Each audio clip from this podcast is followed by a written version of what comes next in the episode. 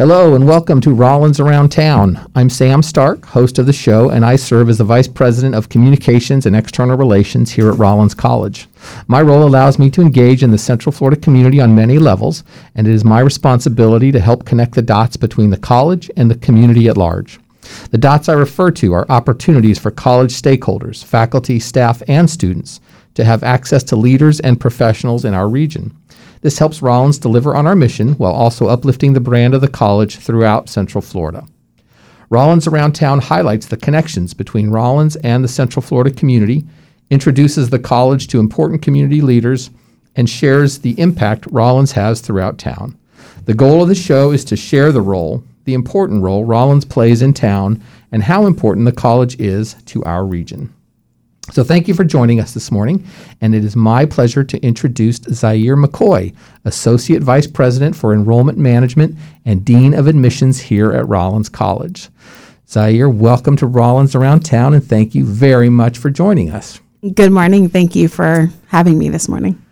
So, for starters, tell us tell us who you are, where you're from, and, and where you grew up. And um, you know, we're not really doing the deep dive right directly into your bio, but we kind of want to hear it from you. So, tell us a little bit about that. Absolutely. So, I am a product of the military. I was born and raised a good bit of my childhood in San Juan, Puerto Rico, and my dad was in the Coast Guard, where he met my beautiful mother, and the rest is history 40 some odd years later but um, i moved around as you do traditionally in a military lifestyle and that was probably the best way for me to realize how resilient um, i can be and have been but so lived in puerto rico a good bit of my life and when i was 15 we moved to north carolina where i ended up attending high school and graduating and attended a local college in that area before realizing that a life in admission is what I wanted to pursue. And so I um, had been in North Carolina for forever until I moved to Central Florida recently in 2017. And now I have the privilege of calling Central Florida my home. So tell us a little bit about enrollment management. I mean, I think we all know what it is, but but sort of you know give us a, the your, your definition and description of what enrollment management does in higher education. Yeah, absolutely. I think for a long time the the term enrollment management was not a thing used widely across the board, and there are over four thousand colleges and universities kind of in this system, so to speak. And enrollment enrollment management really speaks to cradle to grave.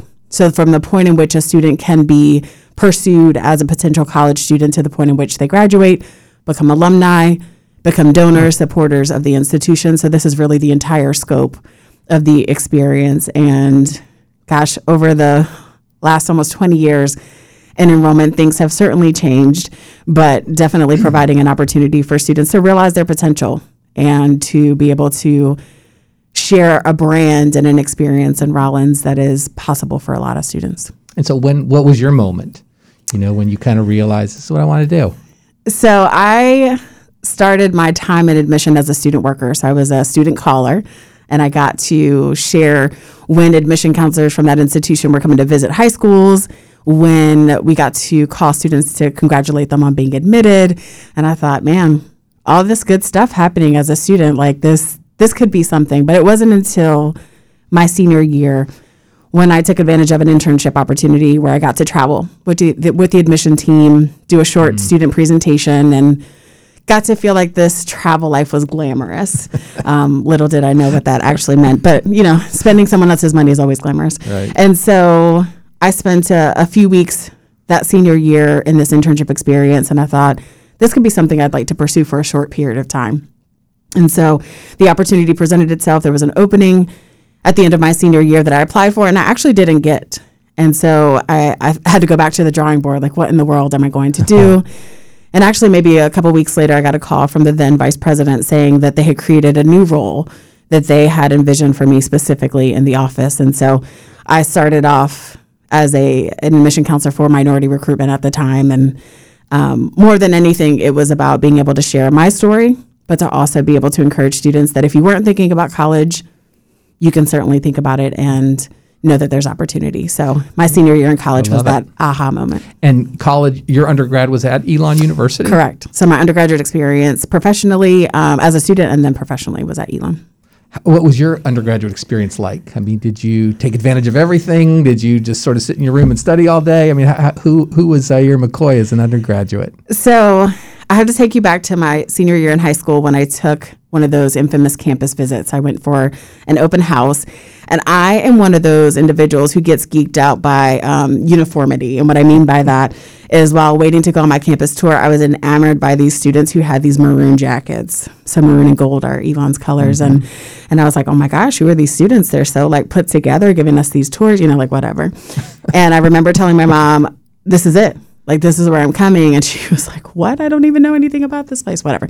So, um, so when I started off my time at Elon, I was, I, I was, I am a first generation college student and I knew that the price tag of college was really a hardship for my family. And so pursuing a job early on was going to be very important. So any extracurricular things that I wanted to do that cost outside of the cost of the institution were on me. And so my first year, I had like three jobs. I think I maintained three jobs at any point in time in college, but that was because it provided the structure that I needed. Right. But also afforded me the opportunity to engage in different ways. So I worked at the Spanish Center that Elon has. And so I was able to sharpen my Spanish skills. I pursued a Spanish minor at some point in time. I worked at the bookstore. Um, definitely was nice to get some discounted books um, and paraphernalia. Right. That was awesome. And then I worked uh, like as a on-campus work study in the new student orientation program. And so at any point in time, I worked three jobs. I got involved in a sorority at some point in time. I did service. I studied abroad for a semester in Spain. I majored. I had one major and one minor, and it. I tried to yeah. right take advantage of everything that the college had to offer, but of course, as you know, there are a laundry list of things that I wish I would have done that I didn't get a chance to do. But that is the one thing that I think about this story and talking about college to students is there's so much to choose from. There's yeah. so much to take advantage of, and you have to be thinking about that from day one. And you you may not be able to accomplish it all, but certainly yeah. some exciting things. And it's a, you're another. It's another example, at least to some degree. And I don't want to speak totally for you, but you got you got a lot out of your college experience outside of the classroom. Absolutely, as much as you did inside the classroom. Yeah. I'm sure. So you're you're a mom of a high school student. I am, and I'm the dad of one. And so before we deep dive into Rollins admissions, what what advice would you give to parents in general, you know, about the college search and selection process? Well, one, it is absolutely a marathon and not a sprint. uh, my high school student is a junior, so college and what options, what is her, what are her plans, are always the topic of conversation as a parent of a high school student who is in enrollment management and in higher education, I could not be the least informed person or educated person in this industry for her. So my my my area of work doesn't matter, right? I'm just mom who happens to work in higher education, whatever that's worth for whatever that's worth. But my advice to to students and families in particular is to to take one day at a time, to enjoy every phase, right? Students when we get it when they get into high school, they're always worried about the next chapter, and I think that they miss a lot of opportunities to just be a kid. And I know yeah. that there's a lot of pressure to think about family expectations, family lineages. Maybe you're the first to go off, so you don't know what that means. But I think just kind of enjoying the moment. So if you have a you know a freshman, sophomore, junior, senior, uh, for us, it's about having intentional conversations about college, and we don't talk about college all the time. Now, people who do, who she doesn't get to see often, that's the first question they always ask. Where are you right. going? You know, are you going to Rollins? Your mom works at Rollins, and she's like, I don't know what I want to do. Um, but we talked a lot about a gap year program, so that's a thing that we've invested in. But more importantly, there is a plan after high school, yeah. and that's that's the the mainstay in our conversation. Is it college?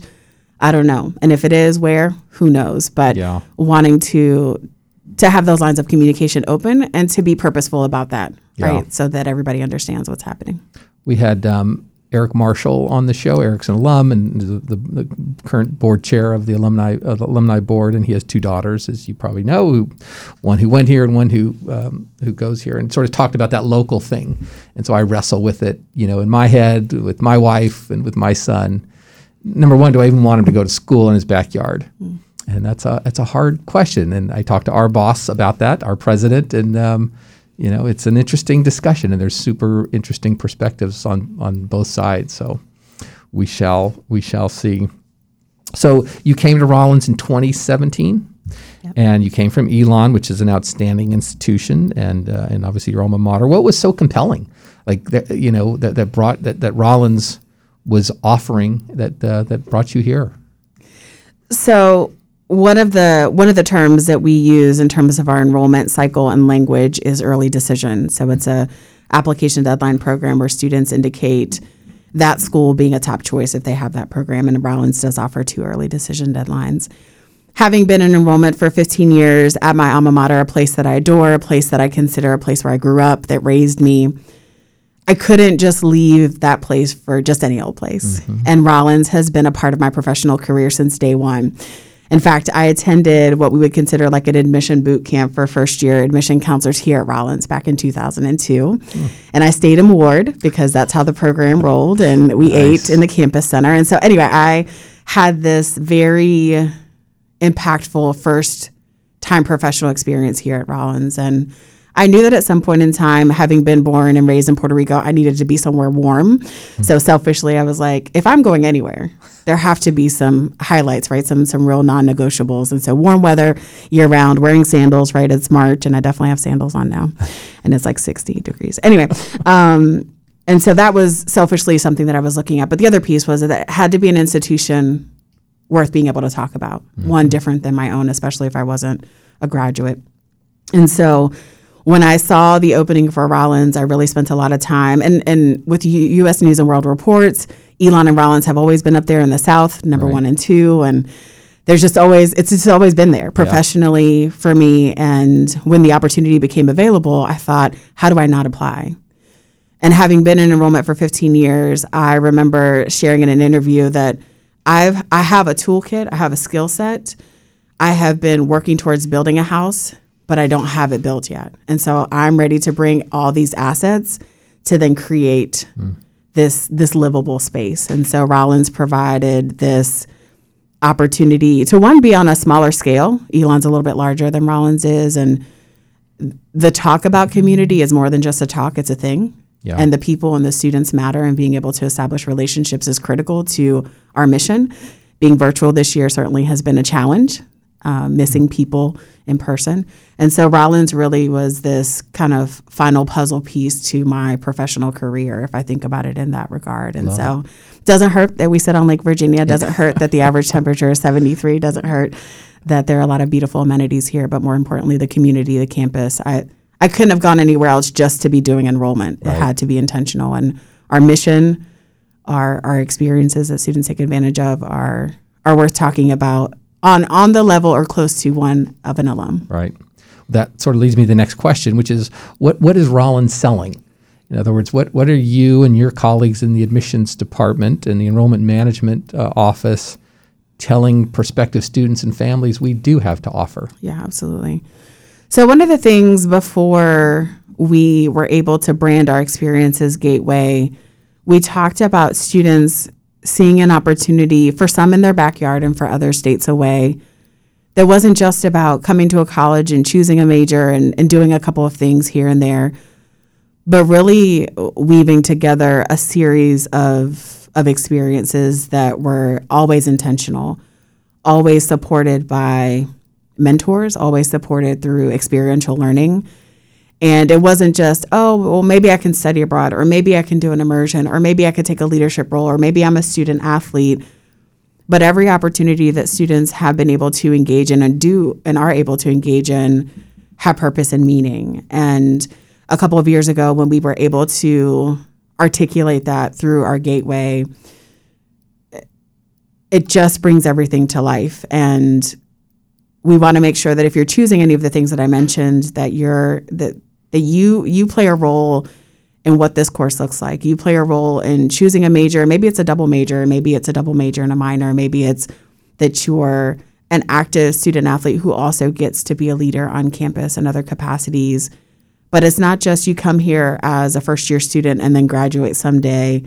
Every step that you take, the guided relationships and mentorship really matter. And it's not just a college experience, it's not just a college degree, but it's about a foundational step in in what's next. And when we and when we talk about our mission, you know, um, educating global citizens and responsible leaders for meaningful lives, and productive careers. That's not, I can't say that there's anywhere in the world that I've heard that people talk about a mission so tangibly and so actively that that's true. And if you don't walk away having an idea of what's next, then we've misled you. And I don't think for students, maybe it's not the career path that you want right away, but the skill set that you gain from this experience is certainly something you you should be able to say, I got a job because of these three things that I've done at Rollins. Right.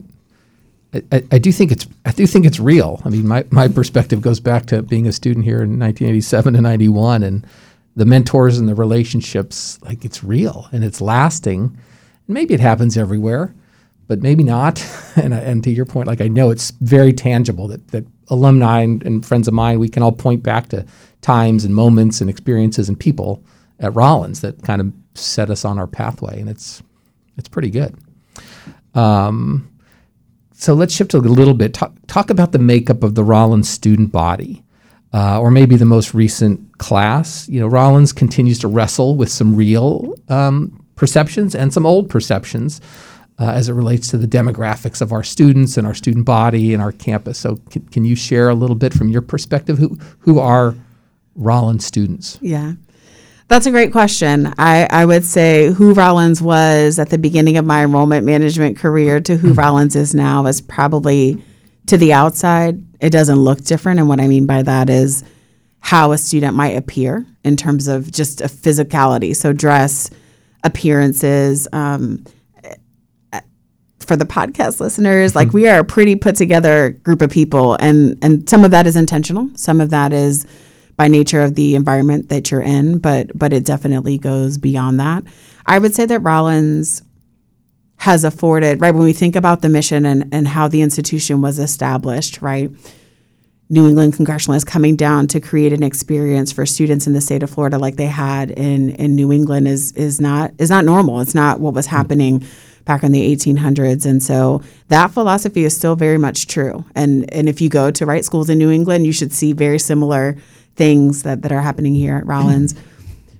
I think the difference is that we want to we want to make sure, particularly locally, and I know we talked about this briefly as it related to our children, and, and do we want to see them take advantage of something in their backyard? But folks in our community know Rollins exists, but they don't realize that it could be for them Right. for a number of different reasons. And so I think that the landscape of our student body primarily is coming from Florida, which we know that the dynamics and the landscape of Florida are very diverse. And so we see that on a regular basis. But we also see students from across the country and the world finding this place that with 2000 students is is a a network and an environment that is intended to help you um, find that next step. And this the student body as a whole, for me, I would say from day one has been intentional, has been caring, has been compassionate.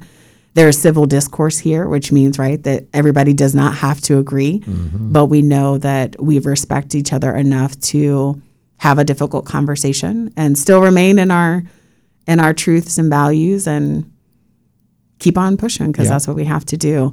I remember right before I came in the 2016 election, and, and I was curious, and I've asked anybody that I've spoken to, Grant included, our president, about what was the what was the vibe on campus after the election, and and um, and I remember there being a lot of sadness, right, in terms of the outcome for some students. But I was like, but what about the students who were happy with the results of the election? How were they supported? And and not for anything, but higher education, right, forces us to be a little bit more open Right. to to be beyond to think beyond whatever our personal preferences are. And without that civil discourse we don't get very far. Yep. and again it doesn't have to be easy but it's always worth it. And and i think that our culture allows for these difficult conversations to continue. There's not an easy solution for a lot of things but we take the time to listen. And and that matters in the development of our students and the culture of our campus. Yeah. What what does success or mission accomplished look like in, in your space and, and when it comes to the ideal is that is that even right? A student body uh, or student makeup for Rollins. you know, it, it's uh, numbers drive a lot of things. And so, you know, the first goal in, in terms of being able to identify success is meeting that goal uh, for, for incoming students, first year students, transfer students. That's first. but we always want to prioritize our Floridians, right? This is our home. This is where we see a bulk of our students coming. More than half of our student body is from Florida. And so we like to see the diversification of that geographic distribution. Um, we love to see students coming from all over the U.S. And Sam, I know you're from New Mexico. And so a couple of years we had this like big surge of uh, four students enrolling from New Mexico. And, right. and you know, right, that I think sometimes we laugh about the numbers because if they translate to something small, but we know that they're significant. And so when we see, you know, Ohio and Pennsylvania, New Jersey, New York, Texas, California are are Georgia, North Carolina are some really strong states showing up in our incoming class this year so far, and really pleased to see where the brand has reached. Yeah. And um, it's not just this small regional school in Florida for students, but it's really a place that others and internationally as well. There there has been significant growth there too. Um, I think the more diverse we can be geographically is important. Uh, diverse ethnic ethnically is important, but it, that comes with a with a price tag too. Mm-hmm. Um, so being able to afford students some scholarship availability and this year with COVID, we were able to adjust some of the ways in which we awarded scholarships. So students who haven't submitted test scores have always been eligible for scholarships, but that was broadened to all opportunities um, scholarship related, which was really important to us this year. Like our first Alfond scholarship recipient who was a non-test taker was awarded this mm. year. And so extending opportunities to students beyond what we thought was normal or traditional was has been nice to see right. in this particular year. Share the number. I think people are always surprised when I you know share it, but how, what, what's the percentage of students who receive some sort of financial aid at Rollins? Yeah, so 85% of the students who attend Rollins receive some form of support, financial support, most of which are scholarship. So most of our students are receiving anywhere between ten and and thirty two thousand um, dollars. In addition to that, need based financial aid. Florida students, I think, always, as a private school, our Floridians um, don't always realize the benefit of the um, grants that are afforded to them as Florida residents, but also Bright mm-hmm. Futures. Um, Florida prepay is something that Florida students can bring to Rollins, not at the same exact level as a public school, but certainly some benefits that are brought over for them. And and those things matter. Dollars dollars start to add up and make sense and make decisions different for families. And yeah. so um, so yeah, 85%. And then it translates on the back end, which is why Rollins percentage wise for our students have uh, considerably less debt at the end of their four years than students nationally. Absolutely. Is that correct? Absolutely, yeah. Um, talk about test scores and testing. You know, it's sort of a new trend. Even I think before COVID was test score waived, uh, and now with COVID, like where, where's testing, standardized testing, going to go for admissions? Yeah, there is this. Uh, there's a website, fairtest.org, that lists has a comprehensive list of all colleges and universities that have some sort of test optional plan. So it could be test blind, test optional, test, um, and pre-COVID, there were probably a thousand schools on that list, and in COVID, there are now 1,400 mm. schools on that list. Rollins has been a test optional institution since 2008. So for us, that philosophy has been a part of our the way in which we operate and make decisions for students. I think it's only right that for the schools that weren't test optional, for them to have considered that for at least this year, and maybe for some the first three years, the next three years that they'll consider that when students have no real way or had no real way of taking a test. That seemed like the right thing to do. Higher education is a big business, right? Mm-hmm. And hmm. so College Board, ACT, as as former members of some of those boards, it's big business. And I know the purpose, I know the data. It's a, it's it's intended to do a lot of good things, but it also creates a lot of anxiety, creates barriers, separates students from opportunities. But it's been nice that some students don't have to consider that, but that doesn't take away how difficult it still could be to gain admission. Right. And I think sometimes when you remove a checklist item that it's like, okay, well, I should definitely apply because I don't need a test. Well, if it was competitive to get in before with a test, it probably is still competitive without a test right. to be offered admission. But um, but it's nice that that those kinds of factors don't have to define a student. Yeah. Um, and there are a lot of places that students don't have to consider, right? The schools that don't offer a ton of admission, you can guarantee it's going to be hard for you to get admitted, regardless yeah. of how amazing you are on paper. But test scores and COVID this year certainly were a hot topic, but I think, like anything in our work in higher education, we've been resilient and tried to respond to the needs of the students as best as possible while still trying to maintain the integrity of our institutional goals.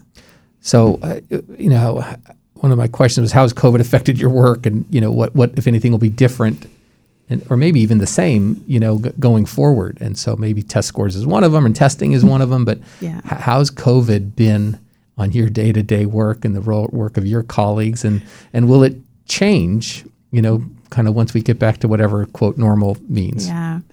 So we're sitting at a year. There's a calendar on my desk that was marked March 23rd. So yesterday was a year from the day in which I worked remote, when went to working remote um, in COVID. And we remember in the early part of March when we were scrambling to transition a lot of our in person events that were getting ready to take place to virtual activity. And as you can imagine, right, technology is amazing until you it doesn't it fails you, and then you're like you hate technology. Um, but thank goodness for podcasts. Anyway, so Truth. so we for us particularly in this time of year which we consider yield season covid turned our worlds upside down but one of the best things that happened as a result of that is that the virtual suite of, of programming that we were able to offer to students opened up so many doors. I mean, we were reaching students traditionally in our yield season. We host what we call Experience Rollins events for admitted students. Typically, had about 45 students and their families come to one of seven events across the spring. And last spring, we saw, gosh, 150 students on average on these virtual events with their families.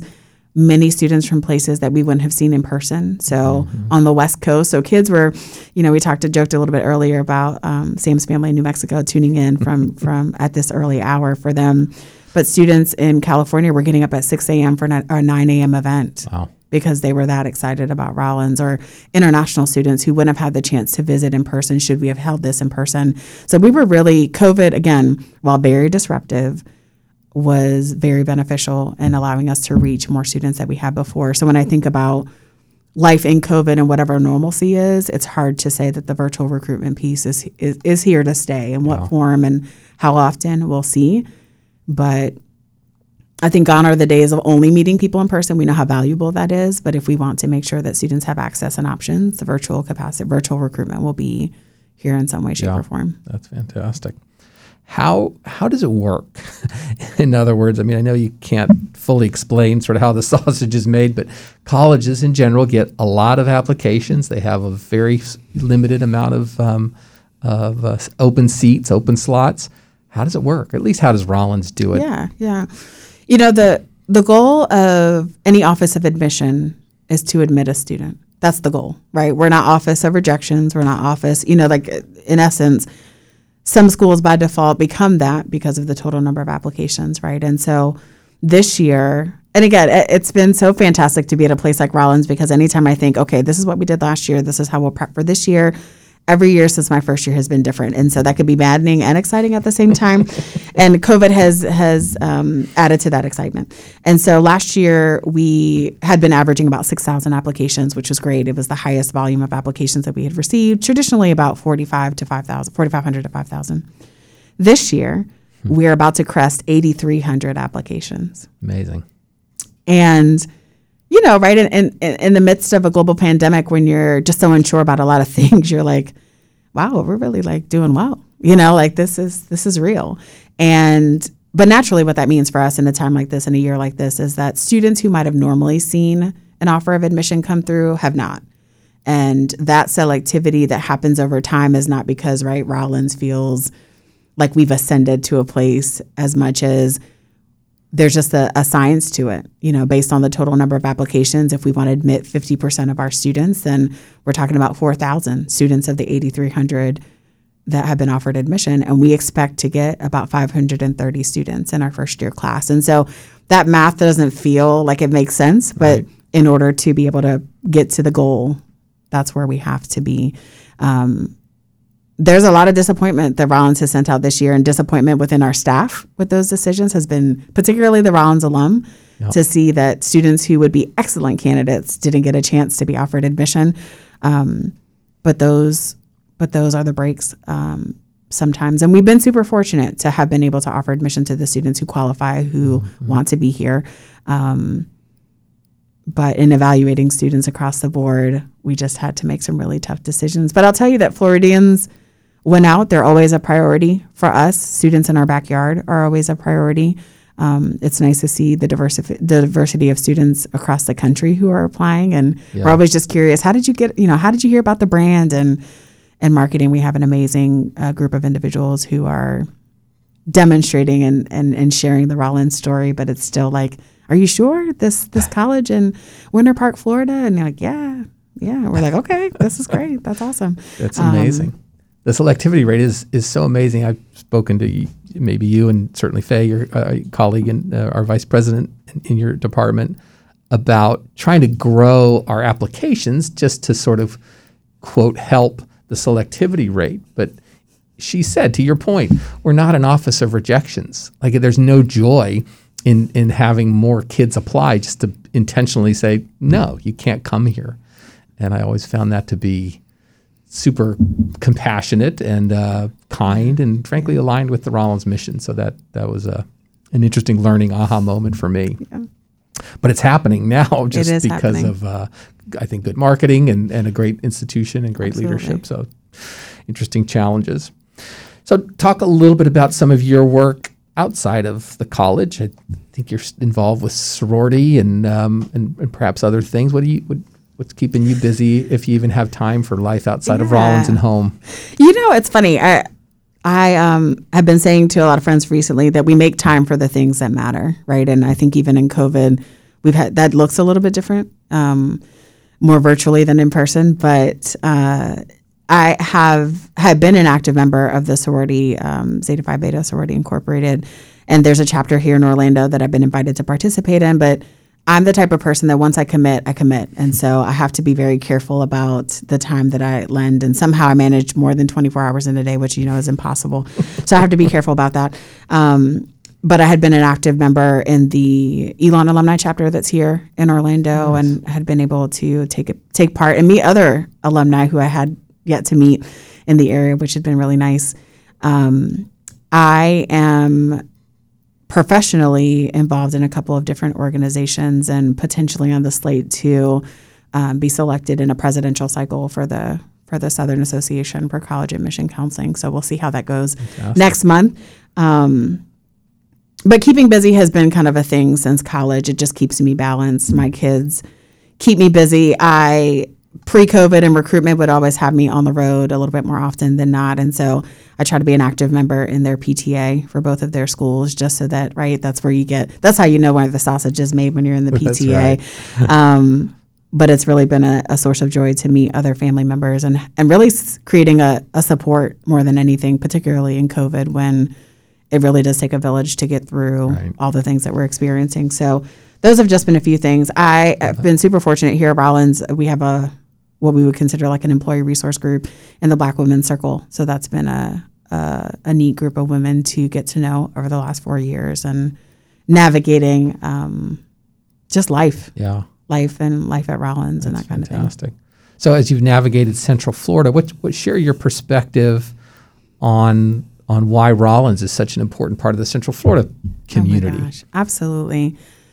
So you know when I think about um, you know when we talk about Rollins, you can't complete that statement without talking about Central Florida. And there's such a misconception until you get here to understand that um, Winter Park, Orlando, where Disney is located, like that Central Florida is is huge. And I, I think sometimes people are just misled with it's this one thing. And the fact that we're minutes from downtown and have access to the arts and athletics and culture, it's I it, it's um, I mean I haven't been to a lot of places, even being raised military, but it is there's it is so rich here, oh. and almost at the point in which it's like, is there enough time to do it all? And and you feel bad because you're like, well, I want to, you know, I want to go check out Orlando City Soccer, but I also want to check out what's happening at the Dr. Phillips Performing Arts Center. You're like, well, can I get to both? I can hear both. I think depending on where I'm at exactly, right? And right. and so there's a, a lot of opportunity, but it's it it's one and the same. You can't be at a place like Rollins and not appreciate the opportunities that are, ju- that are just a stone's throw away. And I think sometimes, again, we talk about this conversation about our kids going to school in our backyard. Like, you can be here and feel like you're in a completely different world Right. and and live five minutes down the road. And I and I think that that is remarkable um, to be at a place like Rollins, given our size and given scope of opportunity. And um, yeah, so Central Florida. It, it is a gem. I know that I was reading something that we're poised to be Orlando as large as Atlanta in 10 years. And I can't even imagine. I, I can if I look at I four construction, but I can I can't imagine. Right. Um, I can't imagine. So, a couple f- last questions to close us out here. Um, if you were president of Rollins for a day, that's all you get is one day.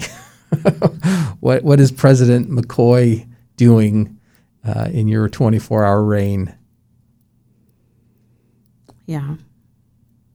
Um, well, I don't think it's right if we're not having a meal. Um, so even in COVID, you got to be safe. So we're we're having a meal somewhere down Park Avenue, maybe a breakfast meal down Park Avenue to start. Um, honestly, I would I would find some time in this 24 hours to spend some time with students to find out what the need is and i imagine that uh, whatever the time frame is not obviously it's not going to be enough to find out what the need is but to really get a feel for what's happening right um, on campus. What are what are the things that need to be addressed and and what priority would they fall in i think the other piece is connecting with the faculty and staff that are beyond just the scope of our work right? As i mentioned on the onset that this community is so much more than just a college campus that this really is a network this is a family this is a the people you meet are the link to the next step and building those relationships is critical. And i think sometimes our work gets so busy that we don't get enough time to build those relationships. And so i would want to know how how do we carve out that time? How do we make time to to be more purposeful and intentional in our time together? I think the other thing um, is creating more intentional or continuing to establish uh, more intentional partnerships with our other colleges within this area, particularly right Valencia and Seminole and UCF. And again, that's when you know Central Florida is huge for colleges to be within a half hour closer. And there's a lot of there's a lot of students here. There's a lot of people here, Yeah. and sometimes when we're here on this beautiful campus, you're like, we're in the Rollins bubble and it's good. And then you step out and you're like, yeah, yeah, there's a lot going on um, here. But I think just investing time in, in building those bridges and and networks within the area. Um, and making sure that more people know about Rollins, not because it has to be the place that they go to, as much as knowing that it's an option for Yeah. them to to Love consider. that. All right. And finally, what's your do you have a do you have a favorite spot on campus? I mean, I know you're probably not one that that takes the, enough time to just step Yeah. away and chill because you're Yeah. you're busy. But Yeah. have you found a place on campus you just love to kind of go and hang? Um, by the lake, anywhere by the lake, honestly, the gazebo that's to the right of the little beach classroom is a spot. Uh, last week I was in the office, and so I got to work super duper early, and so I kind of just rolled up to the dinky dock and watched the sunrise. I was here that early. And and I was like, this isn't normal. You know, people don't just get to roll up on a lake and watch the sunrise in the morning. And beautiful is an understatement to be in a place that offers so much and then you're just like your breath is taken away at all the all the opportunities if i could wake up in lakeside every day i'm sure that that would be pretty right. awesome um but yeah anywhere by the Love lake that. Yeah anywhere by the lake Is there anything I, we didn't get to, or any other stat or fact or something that's that's worth sharing with uh, with, with Rollins around town in terms of admissions or anything else? what I would say to our our local families and and those listening is take advantage take advantage of Rollins in in the best way. And what I mean by that is we have been open for visits right since June. We do have virtual offerings as well, but this is the most economic economical um, college visit option that a lot of families have. If you want to experience a four-year school that's a smaller scale um, different uh, than than a UCF or Valencia or Seminole and just let us be a, a test pilot for this experience right? Visit the campus take the tour learn the things that you think you like that you heard and identify things that are important to you in this process and It's maybe going to cost you two hours and hopefully a good lunch on Park Avenue um, or in the campus center. And so come check it out. Um, Love that. let that let that process start right here in your backyard. Love that. Well, Zaire McCoy, Associate Vice President for Enrollment Management and Dean of Admissions at Rollins College. I remember first uh, learning about you coming to Rollins and thinking, you know, a, a kind of an admissions big shot from Elon was coming here, and I thought that's really cool. And as an alum, that made me feel even better. And then having our first cup of coffee at Starbucks on Park Avenue, uh, just how impressed that uh, I was, and um, uh, with with your talents and perspectives, and just couldn't be more excited that you're here and uh, working for uh, for this awesome institution. So, thanks for all you do for Rollins and for Winter Park and for the enrollment uh, management profession. Thank you. Special thanks to Sammy for working our board uh, again today and for helping to update our social media on Facebook and Instagram. Uh, keep an eye on both of those, and you'll be able to find out who our next guest is and are in the coming weeks and months. And of course, be sure to subscribe to our podcast, uh, Rollins Around Town, on Apple, Google, and Spotify. So, with that, uh, we wish you all a great day, and thanks for tuning in.